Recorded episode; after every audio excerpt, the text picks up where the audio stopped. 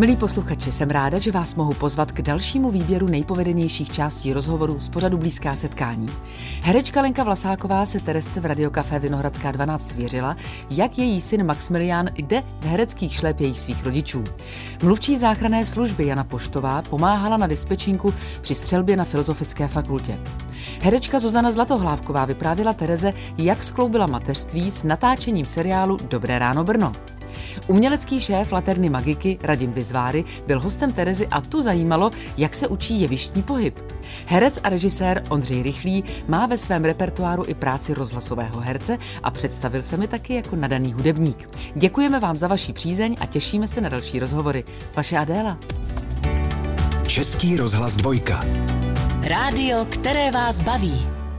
My si povídáme, vlastně, to je hezký, my si s Lenkou Vlasákovou totiž povídáme i o rodičích, ano, o, o našich ano. rodičích, protože vůbec téma rodiče děti je tématem i ve filmu Matka v trapu, ostatně proto mm. si potřebuje také odpočinout. I ty si naznačila, že je normální si někdy chtít odpočinout. Eh, a děti jsou možná takovým jako důležitým tématem i teď, protože ti dospívají. Mm. A dokonce některé, jedno určitě, jde ve tvých šlépějích. To je přece taky zase zajímavý to sledovat z téhle strany. Ano, je to Maximilián. Je to Maximilián, já, jak bych vám ho přiblížila. Je mu teďka 18, je ve třetím ročníku na konzervatoři a vlastně občas máme s Honzíkem pocit, že, že už točí a hraje víc než my, protože je pořád někde v nějaký, nějaký práci. Já mám teda to štěstí, že že s ním hraju v jednom projektu, který se jmenuje Krajina nula, tak tam hrajeme spolu uh, matku a syna. Měli jsme to štěstí, jako že vlastně hrajeme úplně vlastně takhle jako tu, uh, ten rodinný pár. A no je to, je to krásný sledovat, jako je, je úžasný sledovat, jak on je prostě pravdivý v tom přístupu, je strašně poctivý, hrozně ho to baví, jako my jsme samozřejmě oba dva s Honzíkem měli trošičku takovou obavu, to myslím, že mají všichni herecký rodiče, jako, že úplně nejsou si jako, jako svobodně, že by ty děti vypustili na tuhle tu dráhu, protože známe všechny ty úskalí. Ale já už teďka z toho mám jenom radost, když ho vidím. No. Ale potýkají se dnes děti s tím, s čím jsem prošla já, prošlo spousta lidí, takové ty otázky, jako jestli to je z protekce, bojí se toho ti mladí, nebo je dneska jiná doba a, a přijímá takový ten, to, to nepříjemné kliše, mm, které mm. sebou člověk nese aha, a buď ho vytěsňuje, nebo, nebo ho musí se mu vystavit, ale někde tam je třeba už není. Jasně, jasně. Tak já si myslím, že oni si to neuvědomovali až do té doby, než udělali první představení, který napsala Roza Prachařová s Josefínou Prachařovou, napsali představení, který se jmenuje Vina vína a hraje tam Prokop Zách, eh, syn Romana Zacha, eh, náš Maximilián a vlastně kdo tam je ještě? Jo, Sofie, eh, dcera, dcera Ivanky Jerešový a ještě další dva, dva herci. A vlastně jako oni udělali prostě spontánně, Roza to režírovala spontánně tohleto představení a vlastně jako jim začaly občas jako chodit takový zpětní reakce, jako, že to mají jakoby z protekce. Můžeme ujistit, že vlastně my se s tím neměli vůbec nic společného. To byla jako jejich jakoby vnitřní nějaká potřeba jako tohle jako udělat. A oni vlastně jako myslím, že tam pro ně jako přišla taková jako první taková jakoby trošku konfrontace, že vlastně si to najednou uvědomili, aha, oni nás takhle můžou vnímat. Takže si myslím, že oni jako se snaží jít úplně totálně proti proudu, takže vlastně tyhle ty děti děti, je jim, je jim 20, jako už jako skoro, eh, založili si zase nový divadelní spolek, jmenují se spolek Jantar a už eh, udělali zase další představení a jako nic menšího, než jako, že se eh, odvážili udělat Hamleta, jmenuje se to ve jménu Hamleta, Prokop hraje Hamleta, náš Maximilián hraje Ofélii, ano, ano, je to tak, jako prostě oni si udělali jenom samý, samý muži vlastně tam hrajou, všechny ty ženský postavy. Jako, jako za, za Shakespearea, přesně tak. A vlastně jako snaží se jít jako vlastně vlastní cestou. Takže jako oni, jestli tam budou takovýhle náznaky, tak oni vlastně ukazují okamžitě, ale to je naše energie, naše vůle a my jako nic jako těch rodičů nepotřebujeme. Posloucháte to nejlepší z pořadu Blízká setkání na dvojce. Operátorka i mluvčí záchranné služby Jana Poštová je mým hostem. Já jsem opravdu netušila, jak moc jsem se trefila, když jsem chtěla, aby tam zazněla ta Hanna Zagorová a můj čas. No tak prozraďte, jak moc je spjatá s vámi víc, než já mohla vědět. Je to opravdu písnička, která spojuje všechny záchranáře napříč celou Českou republikou. Někdo ji miluje a, pouští se vlastně skoro na každém záchrankovém večírku, to tam nesmí chybět. A často, nebo respektive zase je pouštěná i na pohřbech záchranářských, takže v podstatě není záchrankový pohřeb bez téhleté písničky. Hmm. Proto spousta lidí má spojenou s takovou jako bolestivým třeba odchodem eh, našich kolegů a kolegyň, ale na druhou stranu je to taková nádherná symbolika, kdy z pravidla tahle píseň zní a potom, eh, potom při posledním rozloučení vlastně konce toho obřadu tam zpravidla bývají sanitky a je poslední zahoukání a jsme vyprovodili toho kolegu. To je dojemný, to je hezký. On ten čas totiž asi je opravdu mm, jaksi entita, která mm-hmm. myslím významně hraje všemi směry roli obzvlášť ve vaší profesi. Eh, vraťme se tedy nejenom k času, ale k času 21. prosince. Eh, to úsměvné téma není, ale eh, pražských záchranářů, českých záchranářů se týká. Vzdáváme-li jim hold, tak tohle téma nemůžeme obejít. Je to tak, je to tak. Je to tak, jeden z dní, který se jako černým písmem vepsal opravdu do srdcí úplně všech uh, lidí a těch záchranářů je určitě speciální. Patří to i k takovým těm jakoby největším vaším akcím? Představu si to správně? Uh, největším a spíš jako nejtěžším. My jsme, když jsme se nad tím zamýšleli, tak určitě byly třeba dopravní nehody nebo ty mimořádné události, kdy třeba bylo i více zraněných a tak. Ale, ale říkali jsme si, že to vlastně chápete, stane se dopravní nehoda, hmm. uh, tak, tak to je nějak jako logicky pochopitelné hlavou, ale tohle vlastně nechápete. Takže náročností toho zásahu a psychickou náročností toho zásahu, specifika, která tam byla, tak to byl rozhodně ten nejtěžší zásah. Vy už jste prý nějak byla na odchodu, vás to nějak zastihlo, že už jste skoro mohla být doma a vše se obrátilo, tak vše jako u mnoha lidí. Je to tak, já se, to byl předvánoční čas, takže už máte v hlavě to, kde budete balit dárky a pec cukroví a máte už volno, že jo, vlastně. A když jsem na sebe navěšila všechny ty věci a odkázala jsem, tak volal právě dispatching s prozbou o pomoc, že mají aktivního střelce a jestli bych jim mohla jít pomoct, že zvoní linky a běží vám hlavou taková ty myšlenky, jako že to není možný, jako to, to je nějak, nějak si to vysvětlujete logicky, právě hmm. na to jdete. A když jsem přišla na ten dispatching, tak vždycky říkám, tam je taková, panuje tam normálně přátelská atmosféra, ale když se něco takového stane, tak je to, jak kdybyste mávli kouzelným proutkem a ty lidi se hodí do super profesionálního módu. A ta um, atmosféra, která tam panovala, když jsem tam přišla, tak byla vše říkající a uh, říkali jsme si, je to opravdu tady. Takže jsem si sedla vlastně za linky, protože jich opravdu zvonilo spoustu, spoustu lidí volalo. A to jsou hovory, které v životě a nikdo z nás, který ten hovor zvedl, nevymaže, nevymaže z hlavy. To znamená, nejčastěji vám volali rodiče, volali vám tam přítomní, anebo i třeba kolegové, kteří byli na místě. Co byl ten nejčastější hovor? To byla ta úplně první fáze, takže to byli ti eh, lidé z místa, ti studenti vlastně, hmm. kdy my už jsme tu výzvu měli zpracovanou, už byli na místo vyslány ty prostředky, ale samozřejmě čím dál tím víc lidí volalo, aby, aby vlastně si řeklo o pomoc.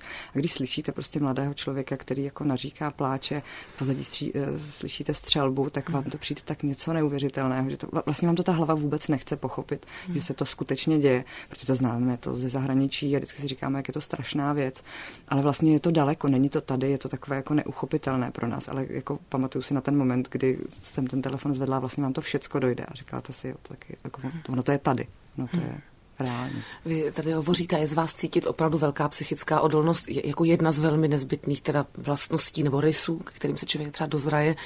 Může se stát, že takhle velká událost eh, může jako na chvíli znejistit i ty záchranáře a vás v rámci té psychické pevnosti? Je, je asi přirozené, ne, že to chvíli může polevit ta pevnost, myslím třeba ex post. Eh, tak, my jsme většinou zvyklí na to vlastně jít v takovém autopilotu a v podstatě napříč všemi, s kým jsme tohleto téma řešili, tak eh, jsme se shodli, že to tak bylo, protože vy prostě musíte. Vy těm lidem musíte pomoct, vy musíte fungovat. Ten adrenalin je prostě věty. Přesně hmm. tak a máte ty postupy nadrilované, naučené, natrénované, kde se zúčtují právě ty hodiny tréninku a společných cvičení. Ale samozřejmě, jako jsme jenom lidi a tohle je tak nadprahová věc, která vlastně každého člověka, který byl, ať už na dispečingu nebo na tom místě, jako zasáhla a nezasáhla ho málo. A to je taky důležitá součást, protože byť jsme teda odolní velmi, si myslím, mm. tak je potřeba se o ty lidi postarat i v téhle sféře. A musím říct, že mm, jak jsme všichni odolní, tak jsme všichni byli rádi, že jsme eh, potom měli psychologii a píry mm. a interventy, se kterými jsme to mohli probrat. Musím říct, že to bylo opravdu jako jedno z nejtěžších eh, životních období, to, jak to jako cítíte, ten obrovský tlak, jak se to projeví, ta, ten, ten jako stres a ten prožitek. Eh, a to jsme vlastně v úvozovkách jenom byli na telefonu a řešili tu událost a nemluvím ani o lidech, kterých se to přímo týkalo. Říká můj dnešní host, mluvčí záchranné služby Jana Poštová. To nejlepší z pořadu Blízká setkání na dvojce. Povídáme si s herečkou Zuzanou Zlatohlávkovou. Ještě zůstaneme u seriálu Dobré ráno Brno. Ty si v té době, když to točila, jestli dobře počítám, kde máš třeba malé děti, tak byly o něco menší, obě byly na světě. Mm-hmm. To byla maminka dvou malých dětí. To není... Pět, čtyři měli. No to není nastoupila. snadný. A ty jsi dělala do Brna patrně bez nich. Ano, ano. Tak jaký to pro tebe bylo jako pro mámu? No, nejlepší. Protože já jsem vlastně skutečně ty první čtyři, pět let byla doma s dětičkami. Mm-hmm. I jsem odmítla jednu komedii divadelní uh, Danovi Hrbkovi teda do Švandáku, ale nezanevřel na mě kvůli tomu, protože já si to mateřství chtěla skutečně užít. No a čtyři, pět let, vzhledem na to, že děti měly spartianskou výchovu, to si abstratu trošku, ale ne, jako skutečně jsem chtěla, aby trošku samostatní byli a slušně vychované děti, zbytek je na nich tak eh, já si myslím, že ve čtyřech, pěti letech byli skutečně krásně eh, připraveni na to, že když neviděli maminu tři, čtyři dny a oni se taky odpočinuli ode mě, protože já hmm. jsem spíš ten přísný tatínek a můj muž je eh, milionová milující babička. Ani ne mama, ale babička. Ne, skutečně to prostě... To se, a já jsem takový ten přísný tatino trošku. No, takže já si myslím, že o, oba tábory si od sebe krásně odpočinuli. jo? A zase každá maminka ocení a mě pochopí teďka u této výpovědi, že je to zapotřebí, aby mamina si odfrkla od dětí a od domácnosti a od stereotypu a, a monotonnosti každodenní, takže eh, to pro mě to byl dárek se vším všudy. Nejenom, že role, která mi v podstatě těch 20 let u divadla bez nějakého většího okamžiku před kamerou najednou udělala slávu ze dne na den. A teda já si nepřipadám úplně slavná. Až zachráním někomu život na ulici, tak si budu skutečně připadat slavně. Ale Rozumím, chci tím ale říct, jako zavnímali tě ve velkém počtu zavnímali lidé, mě, rozumím. Někteří Nejenom kolego... divadelníci. Ale... Nejenom, no ano, ale i ty kolegovci někteří mě už berou tak jako trošku jako kolegyni víc víc, eh, jak bych to řekla, jako že jsme sparring partneři. Fakt to větší. musí udělat až seriál? Eh, jo, v některých případech je vidět, že jsme větší kamarádi najednou. no, ale to jako nevadí. Nebo aspoň minimálně už se můžeš řadit mezi některé, které už mají na kontě. Tak já to hmm. tak občas trošku zavním, ale to není nic proti nikomu a ničemu. No a co se diváku týče, tak samozřejmě, že eh, když milují ten seriál, tak eh, si, si mě taky trošku všimli. No, ale eh, tím chci jenom říct, že pro mě byl dárek nejenom ten seriál samotný po té umělecké stránce, ale tím, že se to točilo v tom Brně, bydlela jsem v hotelu, měla jsem snídaničku připravenou každý den hotelovou službou. Už rozumíš? No jo? pro dvojnásobnou maminku po čtyřech, pěti letech na mateřské. Skutečně na mateřské. Víme. Tak hmm. všechny víme? Všechny víme. Tak. To znamená třeba večery, tak dotočí se 12-hodinová služba, už to směna, už to je dostačující. A tak hmm. přijdeš na pokoj. Já nešla hned na pokoj. No, tak to nás zajímá. Co Já potom? šla na pokoj, když skutečně jsme měli tu 12, anebo jsme začínali, anebo končili pozdě, tak to ano. Ale jinak já jsem si vychutnávala Brno. Eh, každý ví, že jsem ráda chodila i pěšky, i jsem se ztratila, protože já tu navigaci nerada používám, se radši zeptám člověka. Ty jsi se ztratila v Brně. Já jsem se ztratila několikrát v Brně, ale díky tomu jsem poznala další brňáky, skvělé značky piva. To je neskutečné, kolik je tam piv. Ale to já netušila, jakože až tolik. To je jako na každém rohu jiné, jiná značka. Co to, kdo to vymýšlí, ty názvy mě taky zajímalo. A skvěle, jo, skutečně skvěle. No a pak s Honzikem Koláříkem velice ráda, teďka nevím, jestli můžu udělat reklamu, já ji udělám, protože pivo a syn hospoda si to zaslouží. Skvěle jednohubky k tomu pivečku ty brňáci umí dělat, jo? Ano. Takový ty několika patrové, to si strč do pusy, to není sranda. I jsem uvěřila Honzikovi Koláříkovi, že mi řekl, že tady, aby mě nevyhodili z hospody, musím si celý, celou tu jednohubku, která měla několik pater, takže to dělalo 10 nebo 15 cm, musíš skutečně strčit do té pusiny celé, mm-hmm. jo? Ne, že si to budeš zopkat po třikrát, čtyřikrát, mm-hmm. celé. Takže pak všichni, když už na to přišlo, protože já měla hlad samozřejmě po chvilce, po natáčení, tak jsem si to celé strčila. Celá hospoda pak dávala pozor, jestli to udělám a já, Samozřejmě jsem Kolaříkovi uvěřila. Nechtěla jsem zklamat pražské a vůbec československé holky, takže jsem tam narvala do té pusy a samozřejmě jsem sklidila velké ohlasy, protože to nebylo nutné vůbec, ale mám to za sebou prostě, takže já jsem si užila v Brně skutečně velkou legraci. Do, do divadla jsem si zašla párkrát, eh, na, hlavně teda do Husy na provázku se přiznám. Jo a Nikolu Muchu jsem viděla poprvé až v Brně naživo jako a platonicky jsem se zamilovala, jsem byla na jejím koncertě vlastně až v Brně poprvé na Nikolu a fakt jsem se do ní zamilovala platonicky a řvala celou noc zdarec až se teda ty tanečníci otáčeli už, že proč, proč tolikrát zdarec v Brně, už to otravovalo ty tanečníky trošku. No, prostě jsem si to užila, Teresko, co ti budu. Jo, kino, kultura, zábava, občas ponocování, pivečko. Posloucháte to nejlepší z pořadu Blízká setkání na dvojce.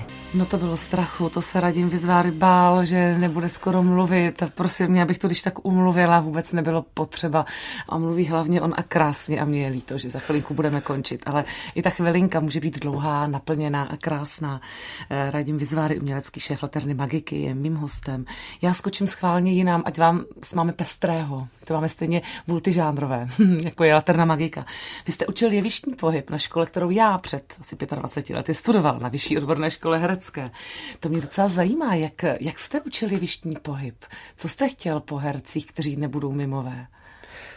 Tak základní uh, techniky, nejenom techniky, ale na, jak pracovat s napětím, jak pracovat s tělem, s rytmem, uh, co, jsou, co je to dech, co je to dech, jak pracovat s dechem, uh, získání určitých dovedností. Neříkám akrobatických, ale například uh, určitá flexibilita, tonus, svalový tonus, uh, získávání kondice, tělesné kondice a seznámení se s vlastním tělem, aby vlastně došlo k propojení mozku s tělem. Přesně k tomu teď směřu, jestli eh, bez tohoto tréninku, bychom také měli jevištní pohyb, vím, jak je to právě důležité, ale přenesme to dál, eh, se může stát, že ta myšlenka jaksi někde skončí a uvízne, že když ji to tělo nedonese dál, tak zkrátí její význam. Jestli je dobré a proč je dobré to vlastně propojovat na tom jevišti.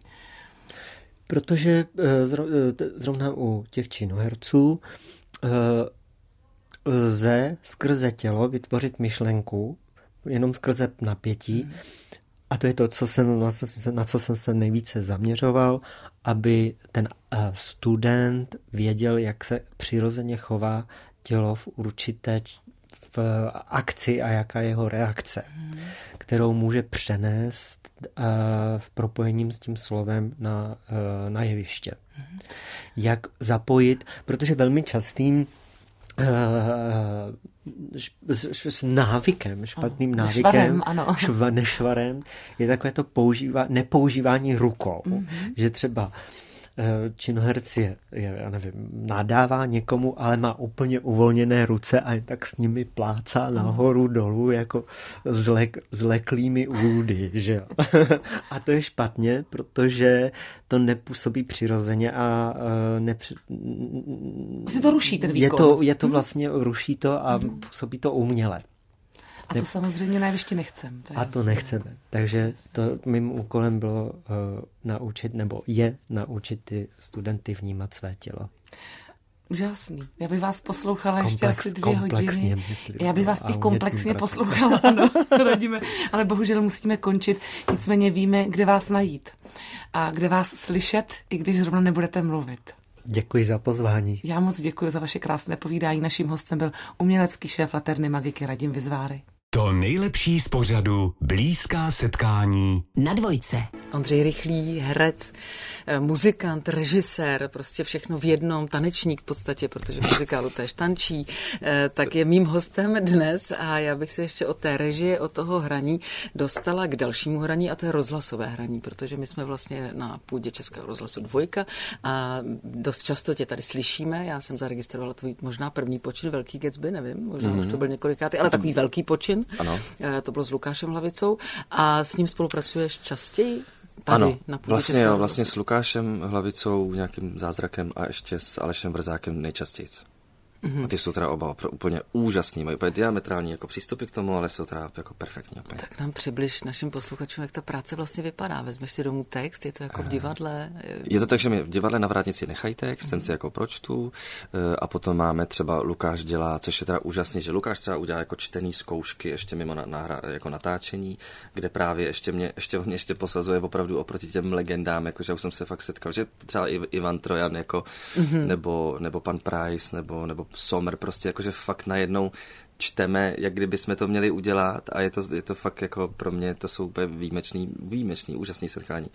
A a je velmi jako precizní a děláme to úplně v takový jako čistotě a velký jako imaginaci, a ale zase je jako opak v tom, že ten zase, jako když něco se má odehrávat v lese, v dodávce, tak vlezem do dodávky a odjedem do lesa, že jo, jakože úplně jako takhle. Úplně reál. Úplně reálně. Úplně reálně. Že jsme třeba s Davidem Novotným jsme dělali eh, tady stopaře, takový povídky a opravdu jsme šli prostě k vlaku a mm-hmm. šli jsme do sklepa, pobíhali ve sklepě, zakopávali o věci, úplně takový, jako, a obojí je strašně vlastně jako strašně jako zábavný. Protože já miluju na tom rozhlase to, že za jedno se setkám s takýma jako osobnostmi, ale za druhý, že fakt člověk může vypnout všechno to ostatní a řeší opravdu jenom ten hlas, jenom jako ten projev. To je vlastně strašně jako osvobozující záležitost. Ale člověk možná získává daleko rychleji takovou nějakou machu, bych řekla, řekněme dubbingovou třeba, a to ten režisér asi velice rychle odhalí. Samozřejmě, no tak to musí, takže to, to je to, ano.